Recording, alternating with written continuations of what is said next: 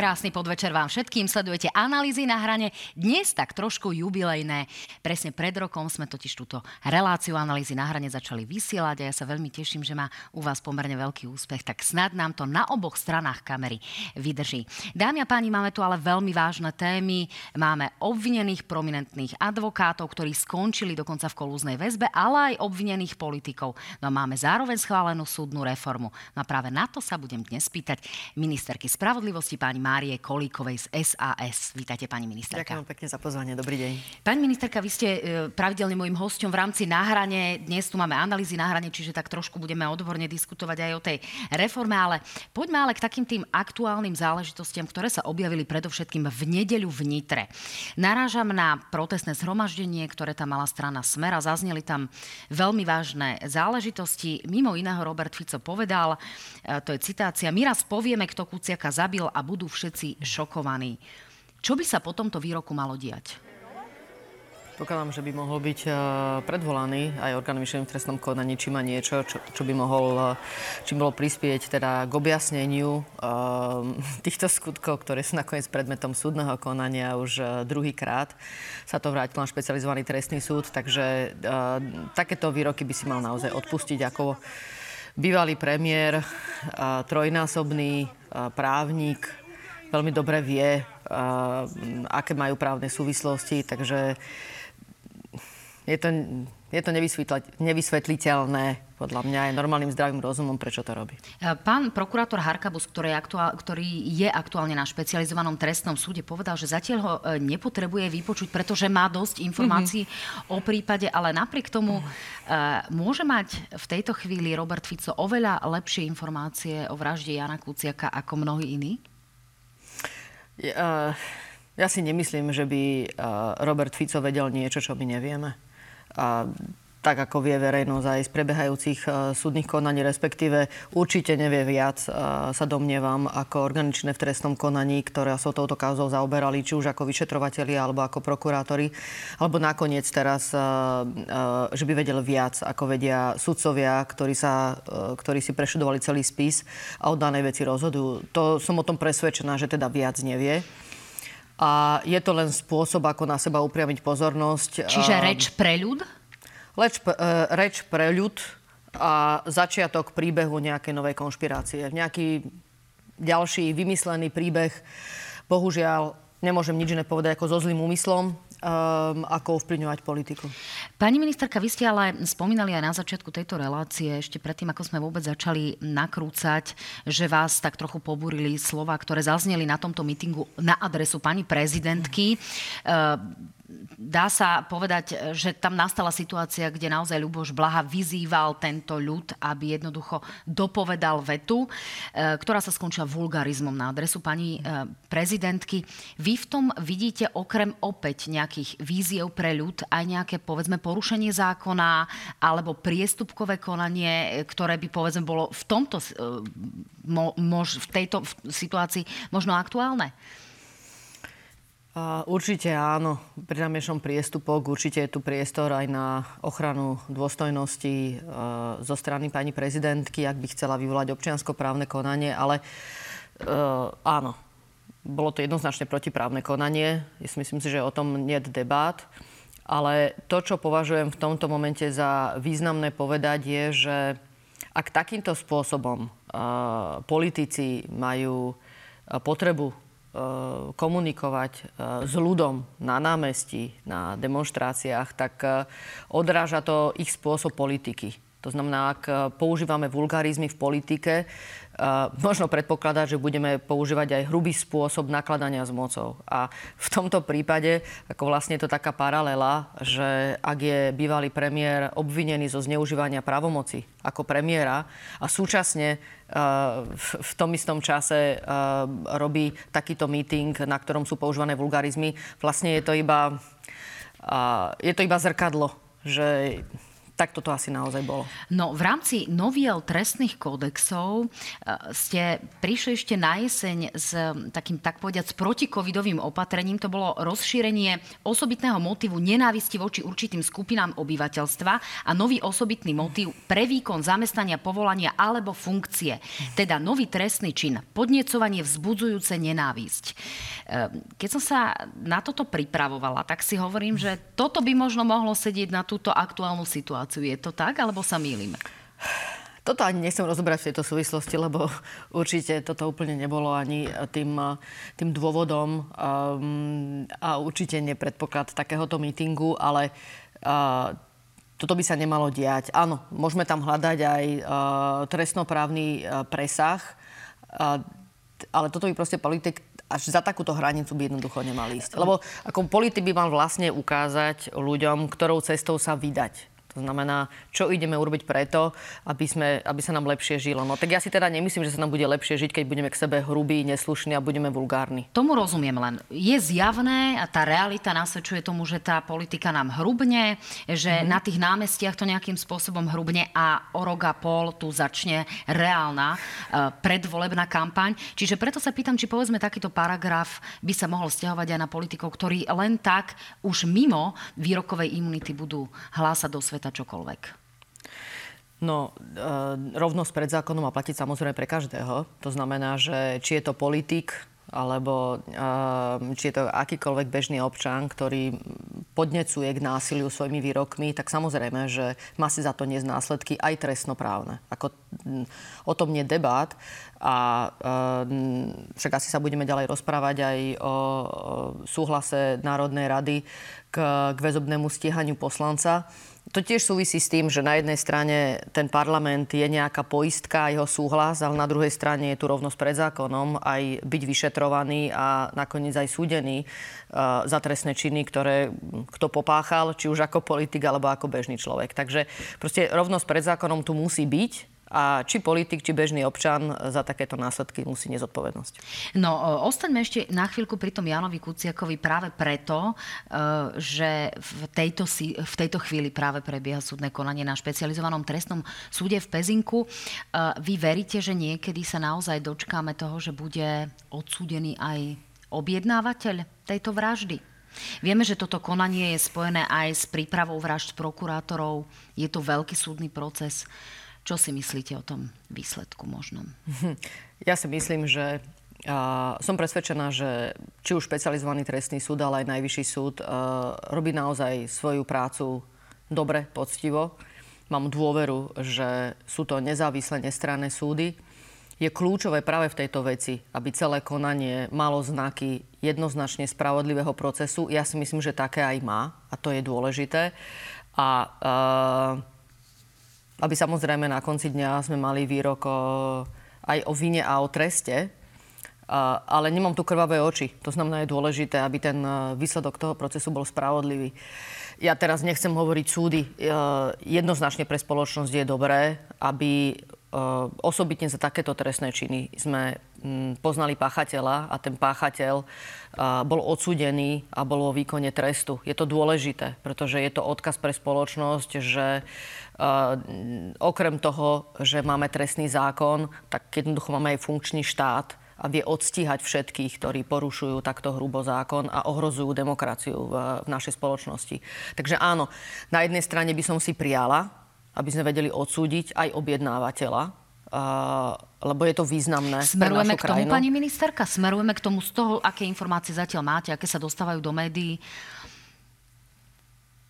Ja si myslím, že nie je dôvod pochybovať o tom, že uh, výsledok bude spravodlivý. Áno. E, je takou zaujímavou zhodou okolností, že sa o tomto rozhoduje práve v deň Svetovej, slobo, Svetový deň slobody tlače. Poďme ale ďalej, pani ministerka. E, ja som spomínala na začiatku tých obvinených advokátov, ktorí sú momentálne vo väzbe.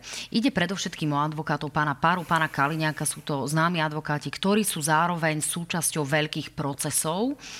A e, Robert Fico už vyzýval k tomu, že advokátska komora by mala začať konať, mala by ich začať chrániť práve preto, pretože sú tu viaceré procesy v tomto prípade ohrozené. Čo by mala z vášho pohľadu robiť advokátska komora? Mala by sa do toho v úvodzovkách miešať? No, by som skôr povedal, že ocenujem zdržanlivý postoj komory.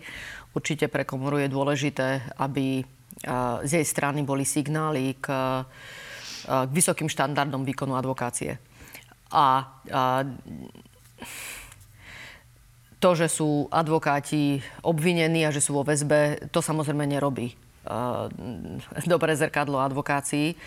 A, podľa mňa problém je aj to, že máme advokáta, ktorý je obvinený a vlastne ako obvinený advokát zastupuje klientov v korupčných kauzách. To samozrejme tiež nerobí nie je dobrým signálom pre advokáciu. Takže z tohto pohľadu sa musí aj tá advokácia očistiť. Teraz asi hovoríme o pánovi advokátovi Lindnerovi, Áno, sudcovi. Určite, určite toto nie je dobrý odkaz, ani pre ľudí. No, e, keď hovoríte o zdržanlivom postoji advokátskej komory, tak práve naopak včera pri rozhodovaní o väzobnom stíhaní pána advokáta Paru sa vyjadril sudca Kliment pomerne otvorene a on e, narážal na to, že nejakým spôsobom sa tu objavuje čím ďalej tým viac škandalizácia odvážnych vyšetrovateľov, prokurátorov a aj sudcov. A e, potom výroku vyslovil aj tieto slova. Nech sa páči. Obvinený magister Marek Parát do väzby opätovné otvorenie tohto vyšetrovania je taký odkaz všetkým tým osobám, že žiaden tento skutok do budúcnosti nezostane nevyšetrený a rovnako nezostane prípadne vyvodená konkrétna trestná zodpovednosť konkrétnych osôb. Zároveň je to zdvihnutý prst všetkým tým osobám, keby chceli v tomto trende pokračovať. No, pani ministerka, je to zdvihnutý prst všetkým, ktorí by chceli škandalizovať policajtov, vyšetrovateľov, eh, prokurátorov a sudcov. Boli toto odvážne slova a bude mať pán sudca Kliment problém? Alebo by práve naopak mali byť sudcovia v situácii, aké momentálne zažívame, odvážni a hovoriť, ako to momentálne vidia?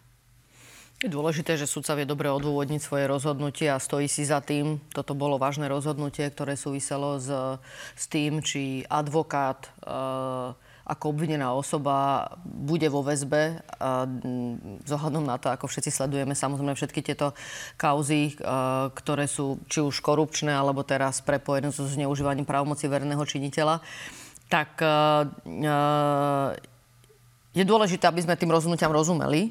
A podľa mňa súd sa to vysvetlil dostatočne. Má za to a je presvedčený, že takáto osoba, konkrétne obvineného advokáta Paru, je podľa neho je tou osobou, ktorá by ovplyvňovala, že je tam dostatok dôkazov, že by ovplyvňovala jednoducho kľúčových svetkov v konaní a preto má za to, že proste tie dôvody pre kolúznu väzbu tu sú. A si myslím, že viac tomu netreba dodávať. Ide mi o takú nejde... odvahu sudcov, ktorí by sa možno mohli postaviť voči tomu, keď sa na iných sudcov podáva trestné oznámenie práve v rámci nejakého ovplyvňovania konania. Mali sme tu takéto situácie, že nám stali advokáti a práve jedným z nich bol, pokiaľ si dobre spomínam, aj pán Para, ktorý podával na generálnu prokuratúru e, trestné oznámenie vo vzťahu k sudcom. Čiže e, či sa ten sudcovský stav v prípade, že naozaj úprimne bojuje za spravodlivosť, má možnosť aj brániť alebo tá zdržanlivosť, ktorá je u nich povinná, e, nás potom núti počúvať iba jednu stranu a ovplyvňovať tak verejnú mienku. Ja si osobne myslím, že máme naozaj silný z tohto pohľadu e, právny štát a tie záruky nezávislého nestranného procesu sú tu pre každého. Ak sa bavíme teraz o útokoch na sudcov, slovných útokov zo strany politikov aj zo strany advokátov, čo si myslím, že toto je napríklad tá hranica zo strany advokáta, ktorá by nemala byť prekročená. Jednoducho advokát by mal vykonávať eh, svoje eh, povolanie tak, že neznevažuje činnosť ostatných orgánov štátnej moci. Tak by mal vykonávať svoje povolanie. Takže z tohto pohľadu v nejakej miere zdržanlivo zo strany advokáta by tu mala byť.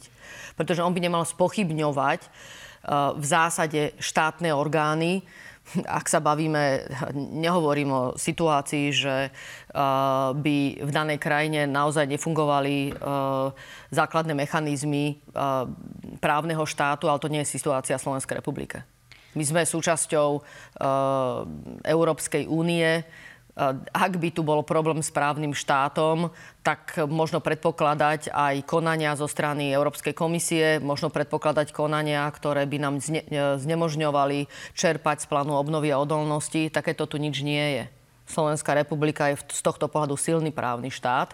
To, že sa očistujeme z korupcie, je pre nás jediná možná cesta, ako nastaviť dobre krajinu aby obstála vlastne v tejto kríze a ukázala ľuďom, že tu sa jednoducho oplatí žiť a je to krajina, ktorá si váži právo. No ako Slovensko v tomto zmysle obstojí, ukazuje aktuálne aj rokovanie v parlamente. Poďme teda k tým témam, ktoré sa týkajú parlamentu. Pani ministerka, máme tam e, aktuálne obvineného Roberta Fica, o ktorom rozhoduje parlament. Tá rozprava je naozaj niekoľkodňová, ešte stále momentálne prebieha a bude údajne prebiehať aj do noci, lebo je tam priveľa prihlásených. V každom prípade vyzerá to tak, že parlament parlament pravdepodobne na základe tých počtov, ktoré sú, aké sú, vydá Roberta Fica na prípadné väzobné stíhanie. Skončí z vášho pohľadu Robert Fico v kolúznej väzbe? To by boli z mojej strany odvážne tvrdenia. Ja som naozaj nevidela celý spis. Videla som uh, len vlastne mám informácie z obvinenia, ktoré sa ho týkajú. Z, no tak skúste byť odvážna a zatypovať si možno. Nie, ja si myslím si, že toto by som ani nemala robiť. Som predsa len ministerka spravodlivosti, mám aj určité oprávnenia, ktoré súvisia s celým procesom a ja chcem, aby mal poslanec Fico spravodlivý proces. Rozumiem, to bol tak trošku neúspešný pokus o odľahčenie situácie. Napriek tomu e, nejaké tie predpoklady tu sú na základe tých krokov, sú, ktoré sa diali. Ja mám nejaký predpoklad, ale sú veci, ktoré nebudem zdieľať s verejnosťou. Vzhľadom na to, že pán Para aj pán Kaliňák skončili práve v kolúznej väzbe, e, čo by to ale pre spoločnosť znamenalo v prípade, že by pán Fico skutočne skončil v tej kolúznej väzbe? Znamenalo by to to, čo pre každého obvineného, ktorý je v kolúznej väzbe, že by e, sa mal podriadiť e, poriadku, ktorý platí pre všetkých obvinených, ktorí sú vo väzbe, ktorý platí v ústavoch na výkon väzby. A mal by samozrejme potom sledovať e, úkony, ktoré súvisia s, s vyšetrovaním a samozrejme tým, že by bol vo väzbe a, a to v kolúznej, tak by nemal možnosť ovplyvňovať ďalších svetkov, ktorí majú byť v tej veci vypočutí.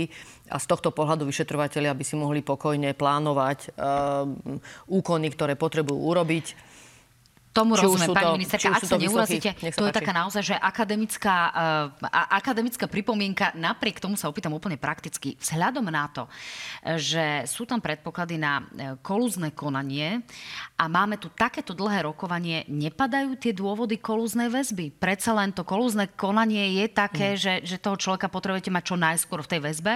A Robert Fico v zásade e, týždeň od toho obvinenia rokuje v parlamente, máva tlačové konferencie a aj odborníci hovoria, že čas hrá v tomto prípade v jeho prospech. Áno, to, to som povedala aj ja viackrát, že samozrejme ten, ten čas v nejakej miere v jeho prospech hrá, tak ako hrá čas v prospech vždy obvinených, obžalovaných. Čím dlhšie ten proces trvá, tak uh, tým viac vlastne spochybňuje aj celé trestné konanie a jeho výsledok. To tak jednoducho je. Že uh, keď sa vyšetruje trestný čin, mal by sa v nejakom čase pripraviť e, ten skutok, e, odstíhať e, páchateľ ako obvinený v primeranom čase ako obžalovaný a v primeranom, v primeranom čase buď oslobodený alebo odsudený. Jednoducho aj tá spravodlivosť aj v tom trestnom konaní by mala prísť v nejakom čase neskorá spravodlivosť vlastne už nie je spravodlivosťou. To, platí to aj voči tej osoba, ktorá v tom trestnom konaní ja sa jej to priamo týka. Platí to aj pre verejnosť. No že... tá kolúzna väzba by potom ešte mala význam v prípade, že by naozaj sa o Robertovi hlas, e, Ficovi hlasovala A ja by som to povedala trošku inak. Zasa mi, že pán poslanec Fico je trošku zanepráznený tou celou rozprávou, takže je otázka, v akej miere má teraz priestor na to, aby špekuloval,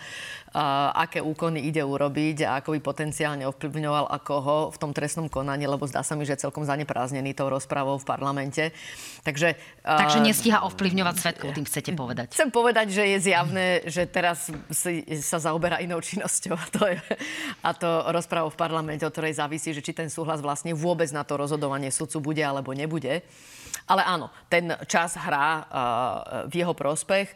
Na druhej strane uh, dnes sa parlament rozhodol, že bude, rozhodol, že bude pokračovať v rozprave aj počas noci. Ja si myslím, že to je správne rozhodnutie s práve na to, že ten e, čas uh, plyne uh, veľmi rýchlo, ak sa bavíme o tom, že či uh, kolúzna väzba má alebo nemá, nemá zmysel.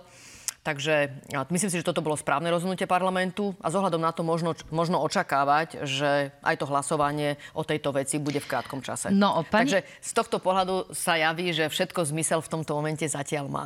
No, pani ministerka, v tejto situácii má ale prokurátor rovnaký problém, ako ste mali vy v parlamente a to je problém so stranou Sme rodina, ktorá má zase problém s pánom poslancom Borguľom a aj v tejto súvislosti zvažuje, či bude hlasovať za prípadné vydanie Roberta Fica na trestné e, stíhanie väzobné. E, ako vnímate konkrétne prípad pána Martina Borguľu? Tie podozrenia tu už v minulosti boli. Aj samotná strana Smerodina mala výhrady k Martinovi Borguľovi, keď bol ešte súčasťou Smeru. Teraz je v ich stranickom košiari a zdá sa, že toto bude problém aj pri hlasovaní o Robertovi Ficovi. E, ako sa na toto celé pozeráte? Je legitimné e, pre každého obvineného, aby našiel stratégiu v rámci svojej obhajoby pán poslanec Borgula ju našiel. A, a mne sa javí trošku úsmevné vysvetľovať uplatkárstvo spôsobom, že nemal som na výber. Ja si myslím, že človek má vždy na výber. A po zmene vládnej garnitúry by možno pán poslanec Borguľa nemal navštíviť policiu a teda po zmene policajného vedenia nahlásiť, že toto sa mi stalo, lebo je to v zásade neoznámenie trestného činu. No, to sa malo samozrejme udiať. A povedali ste to aj svojim koaličným kolegom, aký máte na toto právno-ministerský pohľad? Tak v, rámci rokovaní? Ako som už povedala, je úplne legitimné pre každého obvinené, aby zvolil stratégiu, ktorú považuje on za najvhodnejšiu a v tomto to rešpektujem. Posledná otázka eh, k tej možnosti poslancov vydávať na trestné eh, konanie a na väzobné stíhanie poslancov a poslaneckých kolegov. Eh, je toto správny inštitút? Na jednej strane sme v minulosti riešili, že naozaj, aby sa nestalo, že sa ovplyvní nejaké hlasovanie tým, že sa umelo zadrží nejaký poslanec, nedostane sa včas na rokovanie, prešia, prešla by nejaká novela zákona, ktorá by nebola povedzme úplne v súlade s tým, čo by mohlo byť v poriadku pomerne komplikovane to vysvetľujem, ale aby vlastne sa trestné stíhanie, väzobné stíhanie nestalo súčasťou politiky. Toto no, bola tá výhrada ak sa, preto... Ak sa, ak sa pýtate, že či je dobré, že parlament má túto poistku, že rozhoduje o tom, či vlastne vydá poslanca na rozhodnutie sudcovi, ktorý rozhoduje o väzbe. Lebo ten parlament, on nerozhoduje o väzbe. Parlament len rozhoduje o tom, že či dá súhlas k tomu, aby vlastne daný poslanec mohol prestúpiť pred sudcu a ten mohol nakoniec o tej, rozhod- o tej väzbe rozhodnúť, či tak alebo onak. Čiže my... je správne, že to máme, ja alebo myslím, je to taká to je... umelá poistka? Ja si myslím, že to je správne, že to máme. Myslím si, že uh, tu považujem za legitímne aj zo strany uh, poslanca Fica, teraz ako obvineného, aby využil tento priestor na z jeho strany na vysvetlenie argumentáciu, prečo podľa neho to je politická pomsta. To je absolútne legitimné. A vlastne to je jediný priestor, ktorý má. Zase musíme si povedať, že on iný nemá. Pred parlamentom jediné, čo môže použiť, je to, že je to politická pomsta. Teraz je otázka, v akej miere je v tomto šikovný voči verejnosti a naozaj pred ňou obstojí. Ak obstojí len pred tou časťou verejnosti, kde uh, je na mieste používať vulgarizmy, no tak to je veľmi smutný príbeh trojnásobného premiéra. A um, ak si toto zvolil ako No počkáme v každom prípade cieľ, na to tak... záverečné hlasovanie. Budeme sledovať predovšetkým e, poslancov za sme rodina, ako hlasujú práve o tomto prípadnom vydaní na väzobné stíhanie. Pani ministerka, poďme ďalej. Súdna reforma, e, to je jedno z vašich politických detí, ktoré ste mali v tomto funkčnom období. Podarilo sa ju presadiť tak trošku dramatickým spôsobom. Za ostatné mesiace to naozaj vyzeralo tak, že tá reforma skôr neprejde, ako prejde. Napriek tomu sa to minulý týždeň podarilo. S čím teraz začínate? Čo bude taká tá praktická práca v teréne, ktorá dostane tú reformu do praxe? Uh, veľa vecí musím teraz urobiť, lebo to je veľká reforma. Ona, uh, ja rozumiem, že toľkokrát sa o nej diskutuje a v, nejakej miere trošku mení strich.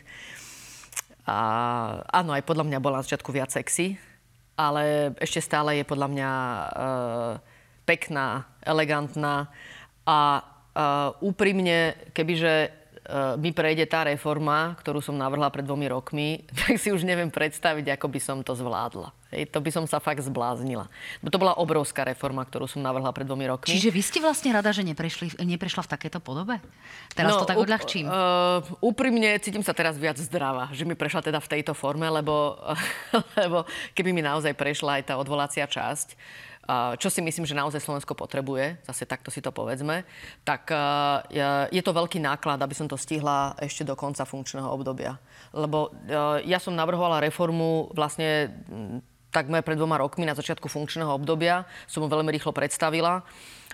S tým, že potom nastala koaličná kríza, ja som dávala celý materiál ešte raz do pripomienkového konania, snažila som sa byť férová aj voči justičnému prostrediu, aj samozrejme hľadať dobrú rovnováhu v rámci koalície, tak ako sme si ju na novo postavili, aj vládu.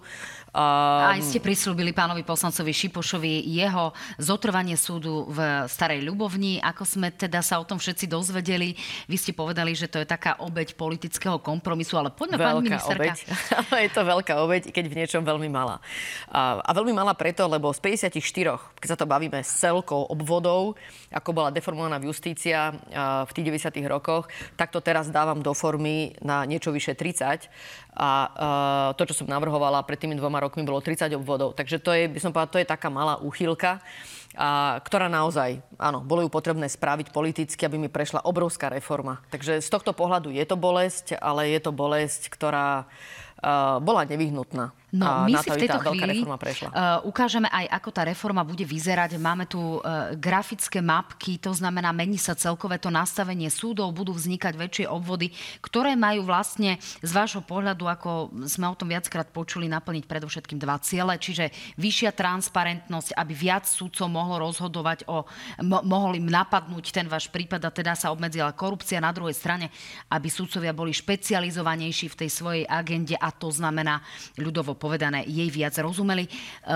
toto sa má šancu podariť do konca volebného obdobia, pani ministerka? To sa má veľkú šancu podariť. E, teraz vidíme celú mapu. Ukázali ste, vidím, že obchodné právo, a rodinné právo. Áno. To sú súdy, ktoré budú rozhodovať o tejto agende, kde približne teda budú, čiže nech si ľudia urobia takú predstavu. Áno, toto, čo ukazujete, vlastne čo vidíme tie mapky, tak tie mapky ukazujú, ako budú rozhodovať súdy odvolacie. A rada ukážem vlastne reformu, aj obrovský výsledok, ktorý nastal uh, na odvolacej úrovni. Dnes nemáme vlastne ani jedne, jediného čistého rodinného sudcu na odvolacom súde. Nemáme. Každý sudca robí aj inú agendu tým, že uh, dotiahneme vlastne túto reformu na, aj na odvolacom stupni pre rodinnú agendu, tak to znamená, že budete mať rodinného sudcu keď idete na prvý stupeň na súd, to znamená, že prvý sudca, ktorého stretnete, by mal sa venovať len rodinnej agende a ak je potrebné odvolanie, tak dostanete odvoláci senátori, robí rodinnú agendu. To je obrovský krok, ktorý by sa bez tejto reformy nedal urobiť. To znamená, ak sa na to pozrieme z praktického hľadiska, e, rodičia sa rozvádzajú, rieši sa samozrejme kontakt s dieťaťom, dieťa je prisúdené e, jednému z rodičov. Vieme, že to teraz trvá celé mesiace, niekedy i roky, sú z toho obrovské traumy traumy. Ako by sa mohol skrátiť tento proces od povedzme momentu, kedy e, sa tí rodičia jednoducho rozvedú? Treba povedať, že pre túto rodinnú agendu máme viaceré opatrenia. Táto reorganizácia súdov je jedným z nich, z tých opatrení, ale kľúčový. Tá reorganizácia dáva priestor na to, aby ste dostali sudcu od začiatku, ktorý sa tej agende venuje. To znamená, že je citlivý na to, eh, čo súvisí s takouto agendou. Že je citlivý, či v tej veci treba alebo netreba urobiť okamžite pojednávanie. A je citlivý tiež k tomu, ktorá vec je alebo nie je vhodná na dohodu medzi rodičmi a kde je to problém. A, treba prípadne naozaj aj čo najskôr eh, vyriešiť znalecké dokazovanie a len touto cestou sa dostať k tomu, aby bolo rozhodnutie čo najskôr. Takže to sú také nuancy, ktoré nie sú až tak veľmi o počte právnych pravidiel, ale o tej citlivosti pre tú tému, že ten sudca proste vie, čo má spraviť. Keď si pozrie spis, tak vie, uh, akým smerom sa uberať, aby čo najskôr sa dospel do rozhodnutiu, ktoré je jednoducho v záujme dieťaťa. Čiže je. rodina si ušetrí niekoľko mesiacov traumy, vieme to t- povedať aj takýmto spôsobom? Skráti sa to ano, konanie to tak, aby to bolo ja naozaj len to, Ja si myslím, že sa to udeje, ale preto hovorím, že je to jedno z opatrení, pretože ruka v ruke práve v tejto agende aj upravujeme pravidlá, ktoré súvisia s tým procesom na súde, ktoré presne k tomu majú viesť. Napríklad to, že keď v jednom spore rodinom rozbehnete viacero konaní na súde, tak sa to všetko stretne u jedného sudcu. Teraz ste to mali rozbité vlastne medzi viacerých sudcov vždy, keď ten, tá vec prišla nová na súd, uh, jedno výživné zvýšenie, druhý rodič zníženie, tak to mohli mať naozaj viacerí sudcovia. Každý sa s tým oboznamal najlepšie ako vedel, popri tom mohlo prísť úprava na uh, styk s dieťaťom, ďalšie dal neodkladné opatrenie na zákaz styku tomu rodičovi a toto ste mali zrazu u troch sudcov. Čiže teraz to bude mať jeden sudca a rozhodne v priebehu sudca, niekoľkých mesiacov alebo dokonca týždňov? Sme takí ambiciozní?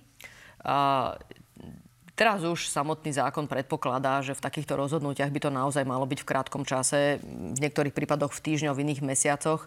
Vlastne samotný zákon si kladne jednoznačne takúto ambíciu a ja si myslím, že tieto opatrenia k tomu smerujú, že to tak bude. No a čo sa týka tej osobitne si myslím, osobitne si myslím, a tým by som len dokončila vlastne tú reformu, čo je veľká vec pre, uh, a prečo Mestský súd v Bratislave v Košiciach, že tu vlastne v Bratislave zozbierate tých rodinných súdcov z piatich súdov. To znamená, teraz ich tam máte vlastne rozhodených po dvoch, po troch a teraz ich zrazu budete mať v jednom koši a bude ich tam 15. To je veľká vec už len to, že tí sudcovia budú na jednom mieste. Budú môcť samozrejme spolu rozoberať aj témy, ktoré súvisia s tou agendou. Už nehovorím, že jedná sa o spory, ktoré uh, môžu byť vlastne v súčasnosti na viacerých súdoch v Bratislave. Treba pripájať spisy, teraz to bude veľmi jednoduché. Pôjdete za kolegom, ktorý je vo vedľajšej miestnosti a to, čo trvalo týždne, teraz proste viete urobiť uh, obratom toto sú, toto sú uh, výsledky, ktoré by mala priniesť tá reforma. V podstate okamžite. No čo sa týka ďalších výsledkov, uh, nebudú už potrebné akcie ako Búrka a Výchrica po tejto reforme? Bude justícia, justícia musí dotiahnuť svoju očistú. Uh, samotná reorganizácia má v sebe prvky aj protikorupčné, ale ja som od začiatku hovorila, že to, čo je cieľom reformy, je špecializácia sudcov a náhodný výber. Ten náhodný výber sám v sebe samozrejme má aj protikorupčné opatrenie už len v tom, že bude väčší výber, z ktorého uh, uh, bude určovaný sudca. Napríklad pri tých rodinných sporoch v Bratislave nebude rozhodovanie medzi dvoma, troma alebo medzi 15.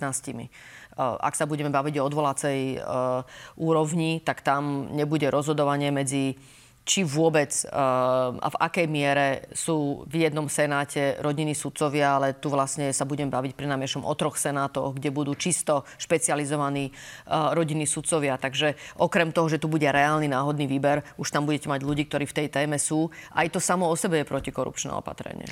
No, čo sa týka toho, ako sa to dotkne potom zamestnancov na súdoch. Boli tu obrovské výhrady, boli tu naozaj e, veľké protesty. Napokon sa na ne odvolávala aj strana Smerodina, konkrétne Boris Kolár, ktorý vyčítal, že nepočúvate tých ľudí, ktorí vám teda hovoria svoje pripomienky. E, čo tá reforma teraz e, prinesie im? Budú musieť tak veľa cestovať, ako o tom hovoria? Prídu niektorí o zamestnanie tak, ako o tom hovorili? A budú mať nové kancelárie? Hmm. Budú mať nové vybavenia počítača, ako o tom hovoria? Hovoril Boris Kolár, že to je to, čo potrebuje justícia? Uh, treba povedať, že v rámci um, aj tej politickej súťaže medzi koalič, koaličnými partnermi bolo urobené veľa aj zlého, aj zlého voči samotnej reforme. Uh, Bohužiaľ aj z justičného prostredia ten spôsob útoku na samotnú reformu vo veľkej miere nebol férový a bol aj zavádzajúci a v niečom dokonca až hrubý by som povedala, ktorý viedol k, k výmene názorov aj medzi samotnými sudcami. Jednými, ktorí boli za reformu a druhými, ktorí podľa mňa používali nástroje, ktoré sú tiež za hranicou slušnosti, ktorá by sa mala diať.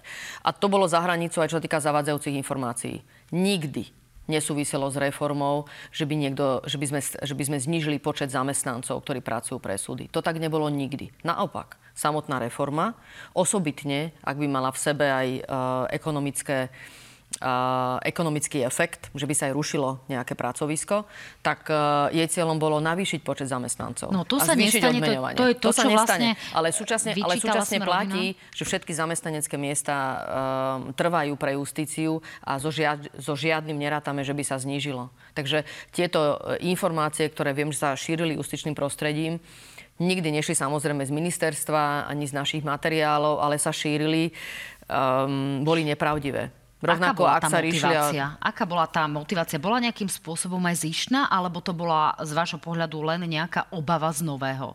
Čo tu prirodzene pri reformách býva? Um, Alebo politická?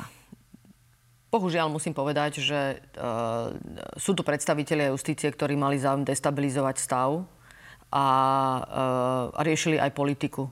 Uh, namiesto toho, aby sme si vzájomne korektne vymenali názory k danej Prečo reforme. to robili? Prečo to robili? Uh, myslím si, že nemali úprimný záujem, aby sa justícia posunula ďalej. A ak takto e, nemá niekto záujem, aby sa justícia posunula dopredu, tak aké môže mať na toto motivácie? Je to, mo- to nižší pracovný výkon, politické ambície, korupcia? Toto nechám, nech si každý na toto dá odpoveď sám. A myslím si, že to, čo treba urobiť pre justíciu, je umožniť jej, aby sa nadýchla, to by mala urobiť aj táto reforma, aby umožnila sudcom, eh, aby sa venovali jednej téme, tak ako oni sami chcú. Oni sami si to vybrali v prieskume, ktorý sme robili roky dozadu ešte s pani ministerkou Žitňanskou, že oni chcú, aby bola taká reforma, ktorá im umožní, aby boli odborníkmi v tých hlavných témach. A plán obnovy a odolnosti, to je k tomu pridaná hodnota on im naozaj potom vytvorí lepšie materiálne podmienky. No ale opýtam sa aj inak. Eh, ak oni tvrdia, že teda majú pravdu, nemohli ste chybu urobiť aj vy? Ste si istá tým, že všetky kroky, ktoré ste pripravili v rámci reformy, sú dobrými krokmi? Že to jednoducho ako ministerka robíte dobre? Myslím si, že vždy sa dá urobiť niečo viac preto, aby uh, osobitne politici, ktorí robia reformu, dobre vysvetlili, prečo tá reforma je dôležitá. Som presvedčená, že reforma, ktorá prešla parlamentom s ústavnou väčšinou, je E, dobro pre justíciu a znamená to pre ňu obrovský krok vpred. Tak si počkáme na tie ďalšie kroky, ako bude teda vyzerať v praxi. Ešte má v tejto súvislosti zaujíma jedna záležitosť. Zavádza sa tam taká novinka a to je online pojednávanie. E, priznám sa, že nechodím dennodenne na súdy a neviem, či toto už nejakým spôsobom funguje. Ako to ale v praxi bude vyzerať? praxi to bude vyzerať tak, že keď budete mať e, pojednávanie na súde, tak jednou z možností je, že prídete na súd do pojednávacej miestnosti a druhou z možností je, že napríklad e, z iného súdu, ktorý je vám bližšie, tak z neho sa pripojíte so sudcom a s ostatnými, ktorí budú v pojednávacej miestnosti a prostredníctvom uh, Čiže ten techniky. súdca bude v Žiline a ja budem niekde... Uh, Napríklad budete v Bratislave. Ja budem v Bratislave. Tak toto teda bude už pomerne bežné, alebo už to takto aj chodí v praxi, alebo... Chceme technicky umožniť, aby to možné bolo a bude tiež zvážiť, bude na zvážení súdcu, či je to vhodné. Pretože sú situácie osobitne v trestnom konaní, keď je dobré, aby vás ako sovetka sudca videl. Vtedy všetky, by som povedala, um, gestikulácie, ktoré súvisia s, s prejavom svetka, je dôležité, aby sa mohol napriamo odsledovať. No toto ma práve zaujímalo, pretože naozaj v prípade veľkých kaos sme aj na tieto detaily boli zvedaví. Pani ministerka, poďme ďalej. Uh, vy ešte nekončíte funkčné obdobie, čiže mohli by ste mať teoreticky aj ďalšie ambície a preto ma zaujíma, aké veľké reformy alebo aké veľké kroky ešte v rámci e, svojich ministerských ambícií máte? Či je tu nejaká veľká významná agenda, ktorú ešte chcete presadiť? Povedzme okrem tých trestných kodexov, ktoré chcete novelizovať. Trestné kodexy to je jedna vec, ktorá súvisí so skrátením e, konania, e, kedy sa dostane vlastne obžaloba na súd. To by sme radi skrátili. A potom je to, ako ste povedali, trestné zákony, tie teraz o tých sa diskutuje a uh, rada by som ich ešte, dá sa povedať, ešte posunula ďalej uh, a zliberalizovala osobitne majetkové trestné činy. A keď sa bavíme o iných témach, tak je to občianský zákonník, zákon o obchodných spoločnostiach, dotiahnutie ešte reformy, ktorá súvisí s, s rodinnou agendou. A uh, mám množstvo práce, ktorá súvisí s elektronizáciou justície, pretože či už sa bavíme o tom vzdialenom prístupe, tak uh, jednak treba dovybaviť súdy lepšie technikou, to je to materiálne vybavenie, mm, na, na ktorom by som povedal, že máme naprieč zhodu. Koalíciou, opozíciou, justíciou, že treba ju posnúť kvalitatívne ďalej a treba im dať aj lepšie, sa tomu hovorí, softverové vybavenie, aby sa im lepšie pracovalo. Áno, tuto má zmenu priniesť áno, plán obnovy a odolnosti. Mňa ale zaujíma to skrátenie vyšetrovania. Tá ambícia bola skrátiť predprípravné a prípravné konanie uh-huh. do jedného, aby sa jednoducho nemuseli niek- niektoré záležitosti opakovať, napríklad opakované svedecké výpovede, predovšetkým výpovede poškodeného napríklad.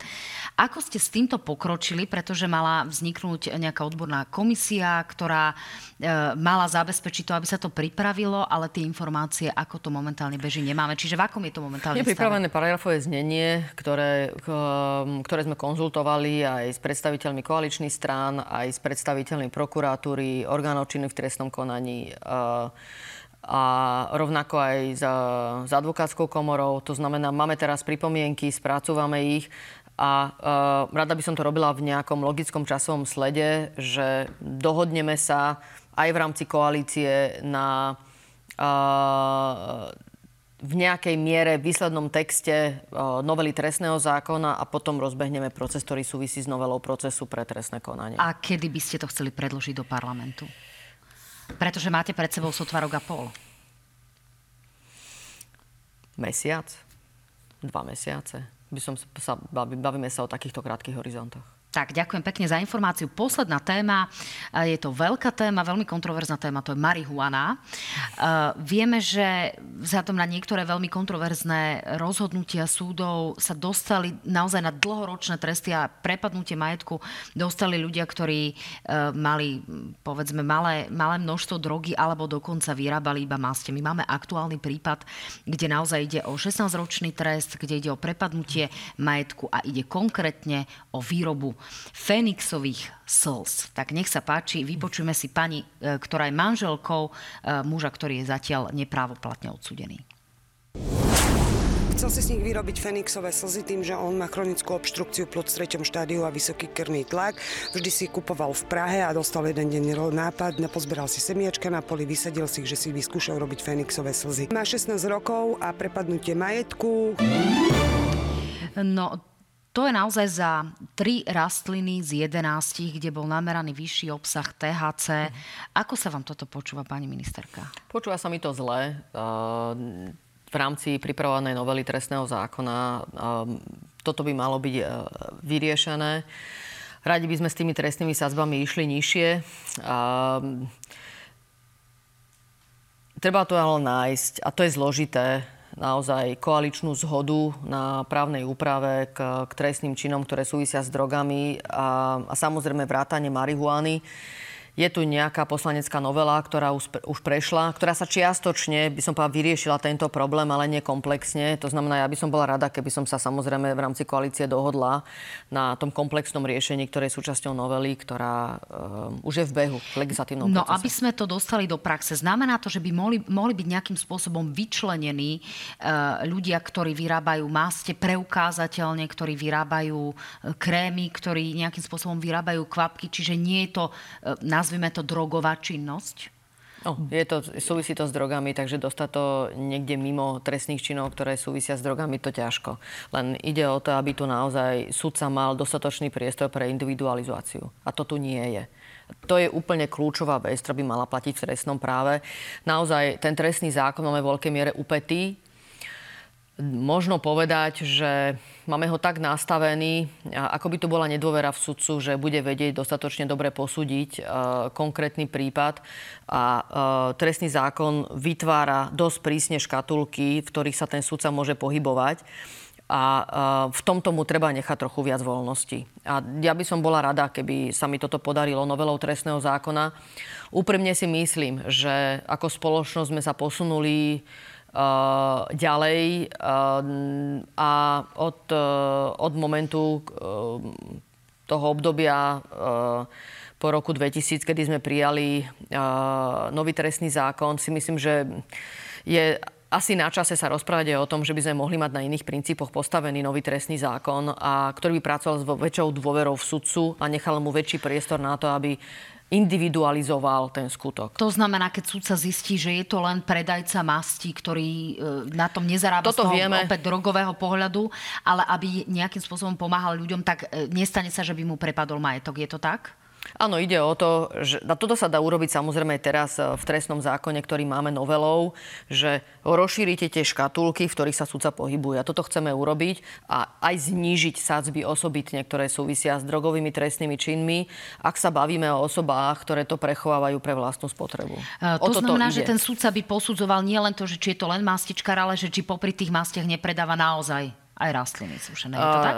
nemôžem povedať, že by to neposudzoval sudca dnes.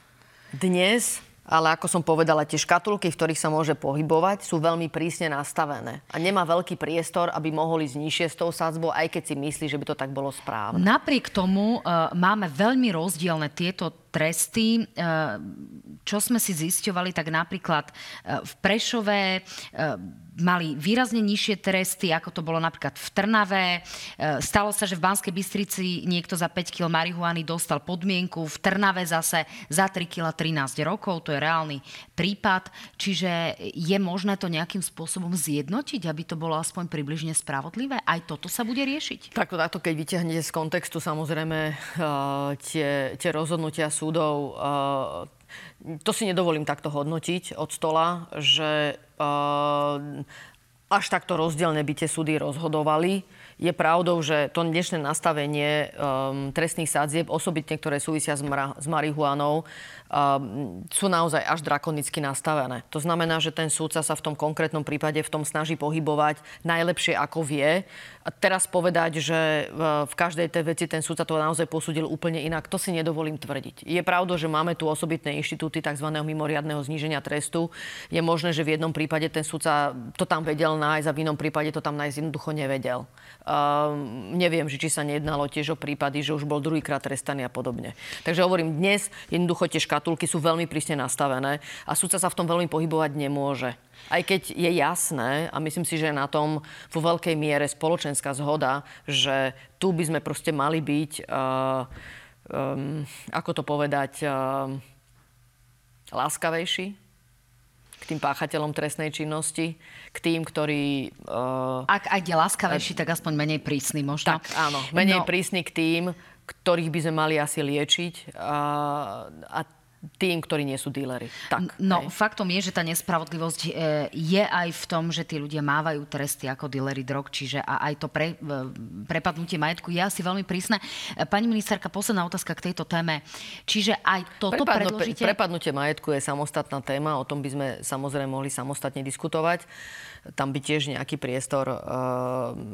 istým spôsobom to tie rozhodnutia súdov ukazujú, že súdca sa vie v tom v nejakej miere obratne tiež um,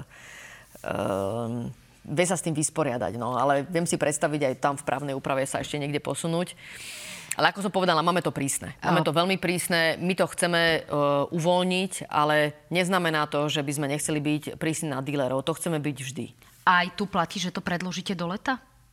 Uh, novela trestného zákona už teraz je v legislatívnom procese, takže už teraz sa o tom bavíme naprieč uh, všetkými rezortmi. Ehm, pracovné rokovania prebehli, teraz vlastne prebiehajú už rokovania na úrovni ministra. A... V parlamente to bude teda, teda tým pádom do leta alebo na jeseň?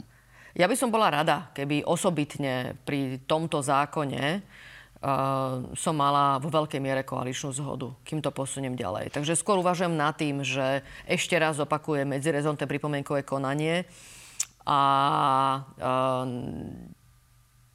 Chcem, aby sme prijali právnu úpravu, ktorá je dobrá. Nechcem o tom proste osobitne. Je to tak citlivé a bohužiaľ tak politicky zneužívané, keďže to súvisí s drogami, že tu nie je ochota citlivo rozlišovať medzi tými, ktorým treba pomáhať, pretože sú chorí a uh, áno, sú aj pachatelia trestnej činnosti, ale sú to v prvom rade tí, ktorí tie drogy užívajú a potom sú to tí, ktorí proste z toho profitujú a sú to dílery. A tomuto musíme dať jasné medze aj v zákone, že takto to musíme prísne rozlišovať a môžeme sa baviť o tom, že byť menej prísny, alebo byť láskavý, alebo dať pomocnú ruku. Uh, jedných menej trestať a im pomáhať a druhých proste voči ním byť na rovnako prísny, možno aj prísnejší. Úplne posledná otázka na záver našej relácie, pani ministerka. Ústavný súd aj dnes dnes e, napríklad e, prišiel s výrokom, že boli porušené ústavné práva Mariana Janušeka, bývalého ministra výstavby, vzhľadom na dĺžku konania. Vieme, že on momentálne si je vo výkone trestu, hmm. čiže odpikáva si svoj trest. Tých rozhodnutí, ktoré sa týkajú napríklad ľudí, ktorí sedeli vo väzbe, je už viacero. Stane sa toto minulosťou? Alebo to, tu stále budeme zápasiť súd... s tým, že sa jednoducho koná príliš dlho? A, samozrejme, treba ten systém celý nastaviť tak, aby tie konania trvali čo najkračšie, veď o to som sa, sa aj snažím a myslím si, že aj samotná reorganizácia súdu by mala k tomu uh, prispieť. Uh, čo sa týka rozhodnutí Ústavného súdu alebo Európskeho súdu pre ľudské práva, ktoré súvisia či už s väzbou alebo aj dĺžkou trestných konaní. Uh, také tu vždy budú. No to neznamená, že potom nemáme spravodlivý proces. To znamená, že ten systém funguje. To znamená, aj ústavný súd si plní svoju úlohu.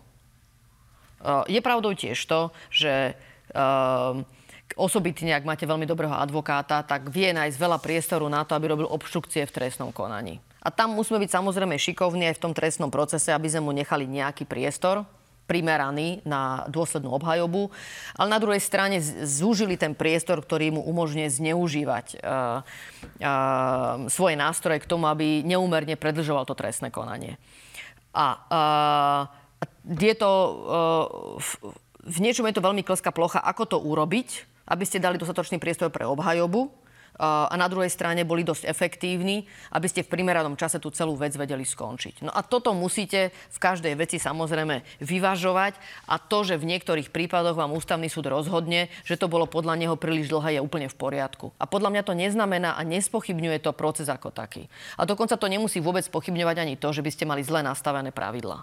Jednoducho v tej veci to dopadlo takto. Konec, bodka. Tak, Výsledkom je, že pán Marian Janušek ale za tieto preťahy nedostane peniaze od štátu. Aj to je súčasťou toho rozhodnutia, takže aby sme to mali to komplexné. To je tiež v nejakej miere veľmi výpovedné. No, pani ministerka, ďakujem pekne, že ste dnes boli mojim hosťom. Veľmi detálne sme sa rozprávali, takže verím, že prídete aj na budúce po napríklad schválených trestných kódexoch. Budem sa tešiť. Tak, ďakujem Ak pekne. ma pozvete. Uh, určite vás pozveme, dámy a páni. Ďakujem pekne, že ste boli aj vy takýmto spôsobom uh, mojimi hostiami, že ste nás jednoducho sledovali. Ak máte záujem nás sledovať opäť, tak si nás môžete vypočuť aj prostredníctvom podcastov alebo na stránke noviny.sk, novinyplus.sk alebo na našom Facebooku na hrane TV Joj. Majte sa fajn, uvidíme sa vo štvrtok v relácii, v relácii na hrane. A mojim hostom by mala byť pani prezidentka Zuzana Čaputová. Majte sa fajn. Všetko dobré. フフフフ。